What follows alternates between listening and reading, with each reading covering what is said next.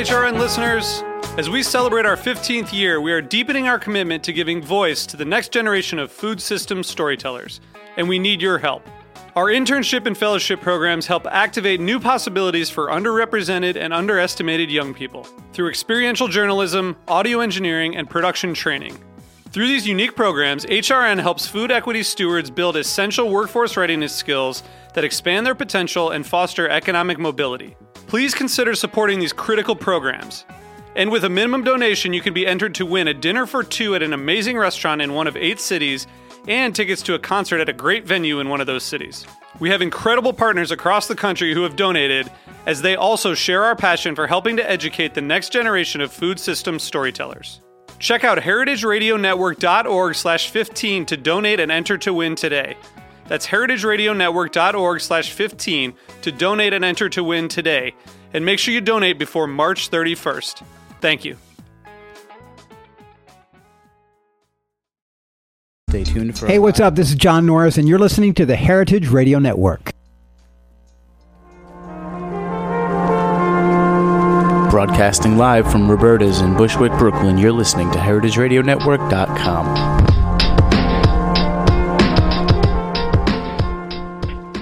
Only one of the parts. Hello, Greenhorns. This is Severin. This is Greenhorns Radio. We are a radio show about young farmers, for young farmers, about, with, between, among. Today is a beautiful, very hot day in April. And I'm coming to you live from our Hudson headquarters, talking on the phone with Michael from the Brooklyn Grange, which, as you could imagine, is in Brooklyn. Hi, Michael. Hey, Severin. How you doing? I'm doing good. How are you doing? Must be hot up on that roof. Yeah, it's a bit windy today, but it's a it's a beautiful it's a beautiful day. A little less hot than yesterday, but we could do with some rain. So here up in the Hudson Valley, it's very dry and dusty. And we have, like, the earth to um, to hold water. You you don't even have the earth. You just have this growing medium. Yeah, explain and how that works. Uh, yeah, we've got growing medium and six stories of office space below us. Um, we're a, a soil-based, soil media-based rooftop farm. Uh, in, in Long Island City, actually, is where our flagship farm is located.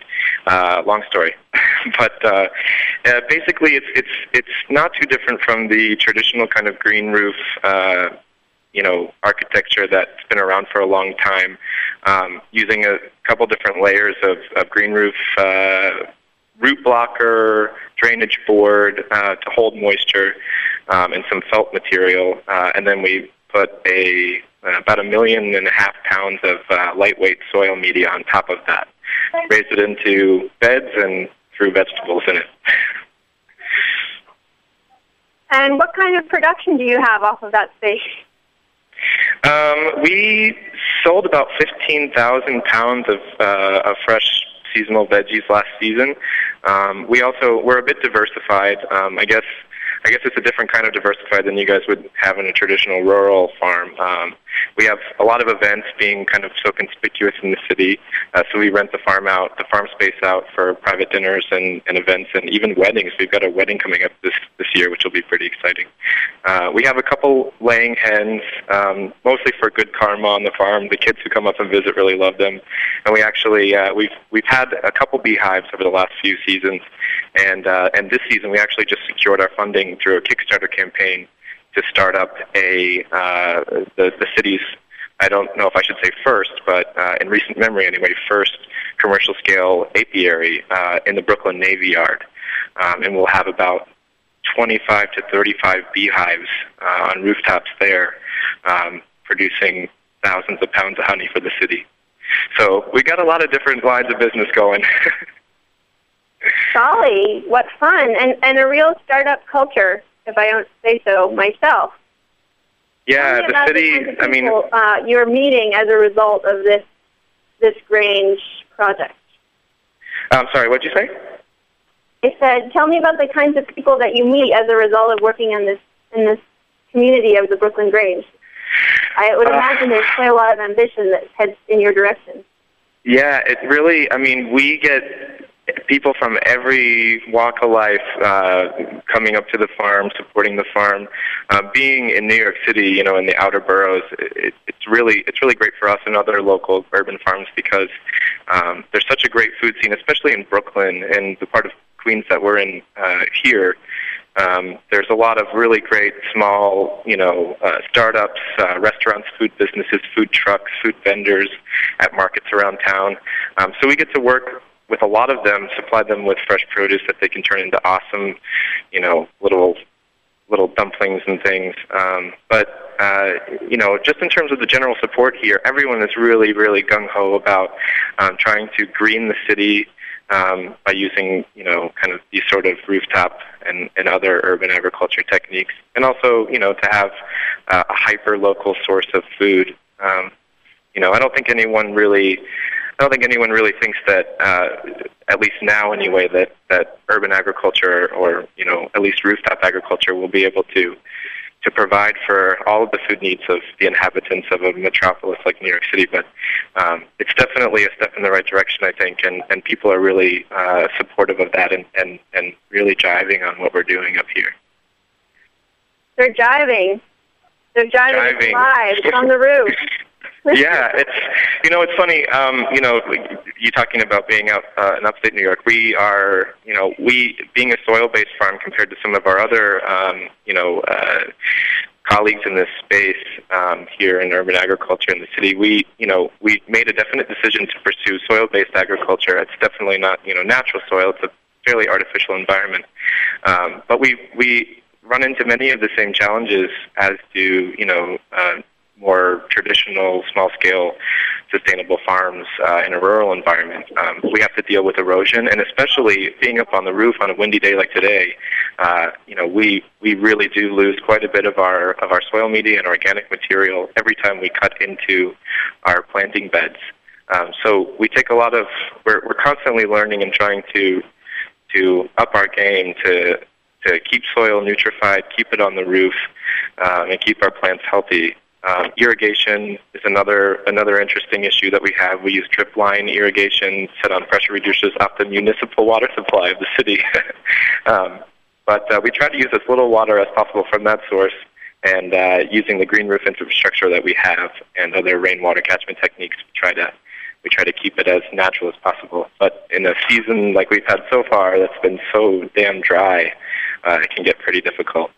Um, Yeah, we're you know, irrigating up here also already, and yeah. and you know, it's, I mean, I just think about using chlorinated drinking water for plants, and uh, it makes my heart hurt a little bit. I mean, here we're like people who are purists, you know, only want to use surface water and not well water mm-hmm. for vegetables because it really the you know the soil biology impact of different kinds. You know, the water has its own impact, obviously, and.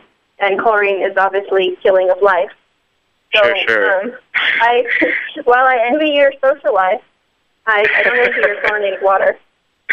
You know, it's funny. Being, uh, I thought that by holding on to my position in the city and, and pursuing a career as a farmer that I might be able to maintain a social life. But as you well know, a farmer's work is, is never done, even on a rooftop in hyper-cool New York City. Um But you bring up a good point about, about the water source. Uh, it's, you know, things like that and, and the fact that we have kind of an artificial soil environment are things that we're constantly trying to test and and make better um, to have a more sustainable system here, whether it's through rainwater catchment or, or other systems. Um, so far we haven't found any real kind of uh, nasty pernicious effects on our crops or our soil health due to the due to the municipal water, um, but it's definitely something that we we, we keep our eye on uh, and are working with researchers at local universities and schools and and uh, research institutions to try to put some hard data behind those assumptions. So do you find yourself constantly being foisted into the position of having to represent the idea, the the the, the kind of abstract notion that we could feed the cities by farming the roof? I, I worry that if I were in your position, I would have to have that. I'd have to have like a, a laminated F A Q card in my back pocket to hand people and say uh, something to the effect of, um, no, I don't believe we could grow all the food for the cities on the roof or something. But maybe you believe that, or, or maybe nobody asks you that ever. No, people do. Um, in fact, it's a lot of some critics of, of, of what we're doing and, and other, like I say, other kind of urban farms here in the city uh, come to us with their guns blazing and, and, and kind of making those comments. And um, all we have to do is, I mean, all I try to do really is just to say that the point really isn't to provide, you know, every last vegetable or, or leafy green to everyone in the city, but it's it's definitely to kind of help create a model for sustainable, uh, sustainable for-profit, you know, business enterprise based on urban agriculture that works and that can generate money and generate jobs and revenue. Um, uh, also, you know, looking to the environmental benefits of, of the work that we're doing, um, and the educational and social impact that we have. Um, it's kind of a it's a constellation of things. You know, we're we're definitely a farm, and we're our main priority is producing food. Um, but you know, no farm can can produce everyone's food needs. So we need to work together, and we're hoping that by setting an example and constantly testing and constantly networking and spurring innovation in the space, that we'll have folks uh, who can come and join and rival us and create, you know, competitive businesses and, and grow the space right now. I mean, the market in New York City is, is unlimited, basically, you know. Um, and I think that there's also a, a big cultural shift that needs to happen, too, um, as, you know, probably everybody on this listening to this right now is aware. Um, so much food, especially in the city, has gone to waste. Uh, you know, not only as, as kitchen scraps or you know the the moldy lettuce that you might have in your refrigerator, um, but in the many, many, many dining establishments we have here, um, you know, so much. There's just so much refuse uh, that could potentially be either viable food that people could could take from, or you know, uh, used for compost for more intensive growing. Um, so I guess the, the the short of the long is that we don't we're not making the claim that we're that we're actually going to be feeding everybody in the city, uh, but we hope that this will help explode a an industry and a market that um, that might kind of start heading in that direction. I mean, I'm in. I mean, rooftop composting. That's it.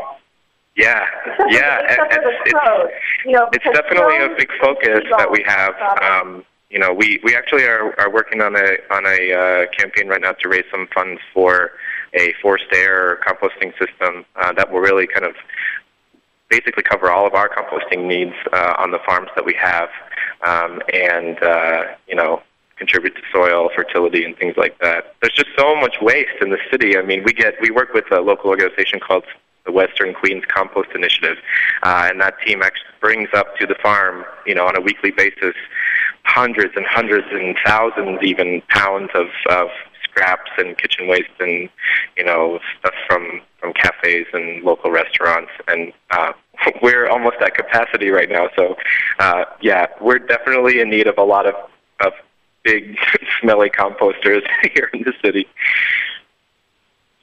And um, and have you done some thoughts ever about what kind of research would be most applicable to this, to this, you know, it is basically a research question. You have, you know, you're a startup, you're a company, you're a hip scene, you know, you all look very glamorous and it's cool. But then, you know, have you put some thought into what would be the role of extension or, or research uh, as to profitability, as to energy, you know, energy calorie, that's used to produce food calorie and the kind of embedded energy and using these, you know, big cranes to move the soil up on top of the roof and like, like what are the things that tickle you up at night when you think, I wish that somebody were studying this? Um, yeah, I mean, we're we're trying to look at everything that we possibly can. It's definitely in our plan. No, no, not you. Saying. I'm not saying you should do it. I'm saying what should someone else do? Um, I, I mean, I really think that looking into How how to create more kind of sustainable, less uh, input required, um, you know, artificial or more soil-based growing mediums on rooftops is definitely top priority. Uh, you know, our our beds that we grow in are eroding by the day, and we, we do our best to keep to keep uh, organic material and, and health and vitality in the soil. But having having a system in place, or researchers look to maybe incorporate some more permaculture-based Uh, principles or other maybe more um, more applicable to rural, rural agriculture, uh, you know, sustainable principles here, um, with some minor tweaks that make them more appropriate to what we're doing. Um, definitely water, water research and how we can get clean, you know, off-municipal line irrigation is, is something we're, we desperately are seeking. um, you know, there, there are a whole host of uh, things that we that, that we, we would definitely benefit from research-wise. Um, so far, you know, yeah, I mean, we're entering... Yeah, you guys our... could be harvesting rainwater off of all the other roofs that are all around you. I could imagine, you know, easily like some kind of... You know how right now we have um we have these drains that connect the maple trees to each other? They're like little neoprene tubes, and mm-hmm. it's like the high-tech way to gather maple syrup is to connect all your trees, like make a ley line, and then connect all your trees with neoprene tubes into, drip, into the drip tank. Like, yeah, you know, connect those to all the downspouts on our local neighboring buildings. Totally. I mean, and make it friggin' like get some creative capital money or something, or creative time. You're like, yeah, you know what, absolutely. We're going to tap these roofs. That's what the Aboriginals did um, in Australia. They would make these little mud gutters on the big boulders in the middle of the desert, and they would use the rocks to harvest water for their little garden. Oh, through condensation? Um, no, I mean through occasional rainfall, and then they made these little gutters that would collect the rainfall, like of, of a boulder, and then it would yeah. funnel it down. It's it's an interesting I mean, idea. I mean, we have uh, right. Yeah, it's it's and it's required. I mean, we're we're we're we're going to have to keep upping the game here and, and having other folks join and innovate with us. Um, you know, we're one company, and and uh, we're entering our third season, and we're just we're just now kind of really hitting the, the our stride on on producing you know a full season slate of seasonal vegetables and and. Uh, You know, every single square. I mean, we're an acre. We're an acre of space here in Long Island City, and we'll have a second location in the Brooklyn Navy Yard that's a, almost uh, fifty percent larger in terms of growing space. So, um, you know, we every single square inch matters for us. We try to get it planted. So, unfortunately, the the viability of you know doing research and testing, whether it's you know rainwater catchment or things like that, on our actual farm. Field, quote unquote, is not really there right now. But um, looking into what we can do on the ground level or in you know the immediate vicinity of our farm buildings is, is definitely something that's a great idea. Sounds like uh, those who are interested in this project and who have skills at writing grants, or say you're unemployed and you don't have any skills that you've been able to market so far, grow some skills writing grants or grow some skills hustling up some sponsorship or grow some skills helping you. How would you need help? What help do you need on your farm? Are you completely overtaxed with applicants? Yes, actually. I mean, being being such a, I guess, a conspicuous farmer here in the city, I mean, we, I, uh, I took a break to, to talk to you today during my kind of summer intern and, and apprentice apprenticeship interview. So we receive we receive uh, requests from people to join the team and help out in any way they can every every day, dozens of requests. Um, so labor right now is not really our main our main issue. Um, yeah, it's more along the lines of uh, you know folks who have come from maybe other industries or have had some, some experience in permaculture techniques, or even folk, we welcome folks who have come off of you know uh, careers or experience in rural farms and have learned a thing or two about being creative and and uh, reducing you know off farm inputs. Um, you know we welcome their input and, and their expertise uh, and grant writing and things like that. Absolutely. um, you know we have a little trouble with that because we're a for-profit enterprise, but. Uh, We can partner with other organizations locally or nationally, or uh, with just you know young, creative, inspired folks out there. We welcome all comers. Well, that's so good, and I just want to make sure that you're telling all of your applicants that there is a really cool project up in the Bronx. Um, now, what are they called? His name is Andrew. He's super wonderful. They're growing food access gardens in the Bronx. It's called. Ag here, be here, eat here. You know what I'm talking about? Um, I'm I'm familiar with him, but I don't know the name of the project, unfortunately. Um, well, but there, uh, there was just I, there, go ahead. Well, only that I know he was looking for um, an experienced grower or two, even for his team. Huh. And um, I, you know, I'm now at the point where I get every day a couple of people. Um, who last minute had a friend drop out or fall in love or move to California or whatever, and who need to get their their labor situation locked down. So Greenhorn has a very strong job section, and I hopefully you will refer those people who you turn down to consider rural jobs also. Absolutely, and, and yeah. I mean, we're we're in full support of, of, of rural farms, and uh, like I say, we don't we don't hope to take over for them here in the city. They definitely have an important role to play, and there are things that we can't do out here um, ever with regard because of laws and bureaucracy. I mean, we can't have dairy here, we can't have you know meat operations. So, um, and well, we can't grow. Threatened. Hey, Michael, I'd yeah. like to be clear. I'm two hours north of you. I'm only two hours north, so there's people seventeen hours north who might have other things to say, but we're not jealous. We're just kind of intrigued. But the but the but the point I think is is a good one is that a lot of people are interested in trying something out on a small scale in the city, and, and if you look at the career trajectory of a lot of young farmers, um, you know they start people start small, and people start with a relationship with a few plants, or maybe a tomato on their balcony, or a little garden, or a community plot.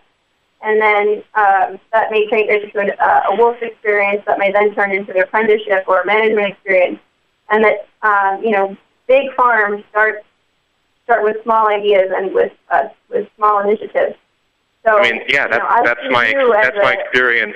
That's definitely my experience, um, and and we we really like to think of our farm as a as a young farmer incubator in a way, and uh, hope that you know people in the city, young folks in the city who are considering a career in agriculture, um, don't necessarily have to completely uproot their entire life, or if they would otherwise be, you know, um, less prone to actually pursue a career, that they can come work with us or other urban farms here in the city and, and cut their teeth and learn some chops to see if it's right for them. You know, we really think that that's an important part of what we do here. Well, awesome. I can't wait to learn more and see more. And, and, and when you start doing uh, rooftop orchards to, to feed your bees, um, I can't wait to come to the first cider pressing. Um, any, awesome. Any, You'll be on the any, list. Uh, any resources that you've got that you usually get out of F A Qs or places to point people who are interested to, you know, get into the theory and uh, and kind of philosophical implications of urban ag? Just maybe favorite books or thoughts? Um, books and resources? Books, organizations, people who give lectures, you know, your mentors, your, like, thought community? Sure. Um, I mean... Uh Definitely National Young Farmers Coalition, but you guys all know that. Uh, uh, City Farmer is a really good online resource. Um, there are a couple different uh, web blogs and things that are compiling news stories. Um, uh, as far as books go, um, Columbia Earth Institute released a couple, I believe in two thousand ten, a paper on the feasibility uh, of, of urban agriculture that has a lot of really, really interesting data points. And, and while it's not necessarily a manual or like a how-to guide, um, it's something that I think is worth looking at for anybody who's curious. Um, there's kind of a dearth actually right now in terms of uh, really, really intensive handbooks and manuals about either rooftop urban agriculture or, or other kind of more intensive uh, agriculture methods, um, maybe that aren't greenhouse or, or greenhouse-based. Um, so hopefully with what we're learning every day here and what our colleagues in the space are learning, we'll be able to, to fill that hole uh, in the coming years. Let's keep filling the hole, identify the hole, and then fill the hole. A couple more to add is the toolbox for urban living, uh, or for urban sustainable living. Like Scott Kellogg, he talks also about bioremediation. Um, and then, oh, I had another one, but I lost it. I lost it. It's gone. Well, anyway, I'll remember it, and we'll, oh, yeah, City Folk, which is about urban greenhouse cultivation that's produced um, by Vinny, who was on the radio also, and he's out of Baltimore. And it's just a sweetie pie and has open sourced all of his research, and it's just great. But I agree, this is a field that's emergent, and, and watch this space, everyone. Michael, yeah. Thank you. Thank you so much. It's been an honor, Severin. It's an honor. It's an honor. It's a mutual honor. This is Greenhorn Radio. We are here on Main Street in Hudson, New York, with our headquarters this coming weekend. Well, this weekend, Greenhorns is in Michigan at the East Lansing uh, Art Museum called the Broad Center, doing a collaboration with Fritz Haig and Amy Franceschini. It's called Land Use, the celebration celebration of the legacy of the land-grant university system at Michigan State University um, and the new Broad Contemporary Art Museum. It's a community workshop space in the abandoned farms in Noble. Um, if you're in Michigan, come on down. Then the weekend after is Farm Hack Essex. Sorry, oh, I apologize. Farm Hack Essex Intervale. So it's at Essex Farm and at the Intervale Center in Burlington, Vermont. So on both sides of the lake, but there's plenty of time on the ferry, and we've got a beautiful keg of Citizen Cider, a new startup cider company, donated. Grange Hall dinner, sleep in a barn, and you get to meet the horses at Essex Farm. So that has only a few slots left. Go to farm hack dot net, click on the schedule, and click on the R S V P link. There are carpools, many of them coming out of Boston, um, and probably a few out of New York as well. It is train accessible. So that's that for upcoming. If you're not on the Hudson Valley Unfarmer listserv, you can join it on the website of the National Young Farmers Coalition. I hope that you are having a good day, too. Signing off. Bye-bye. Bye. Hearst Ranch grass-fed beef, pasture raised on one hundred fifty thousand acres in Central California. Hearst Ranch grass-fed beef, free-range, sustainably produced, humane. Hearst Ranch grass-fed beef, the authentic flavor of the American West. Thanks for listening to this program on the Heritage Radio Network. You can find all of our archived programs on heritage radio network dot com, as well as a schedule of upcoming live shows. You can also podcast all of our programs on iTunes, on iTunes by searching Heritage Radio Network in the iTunes Store. You can find us on Facebook and follow us on Twitter for up-to-date news and information. Thanks for listening.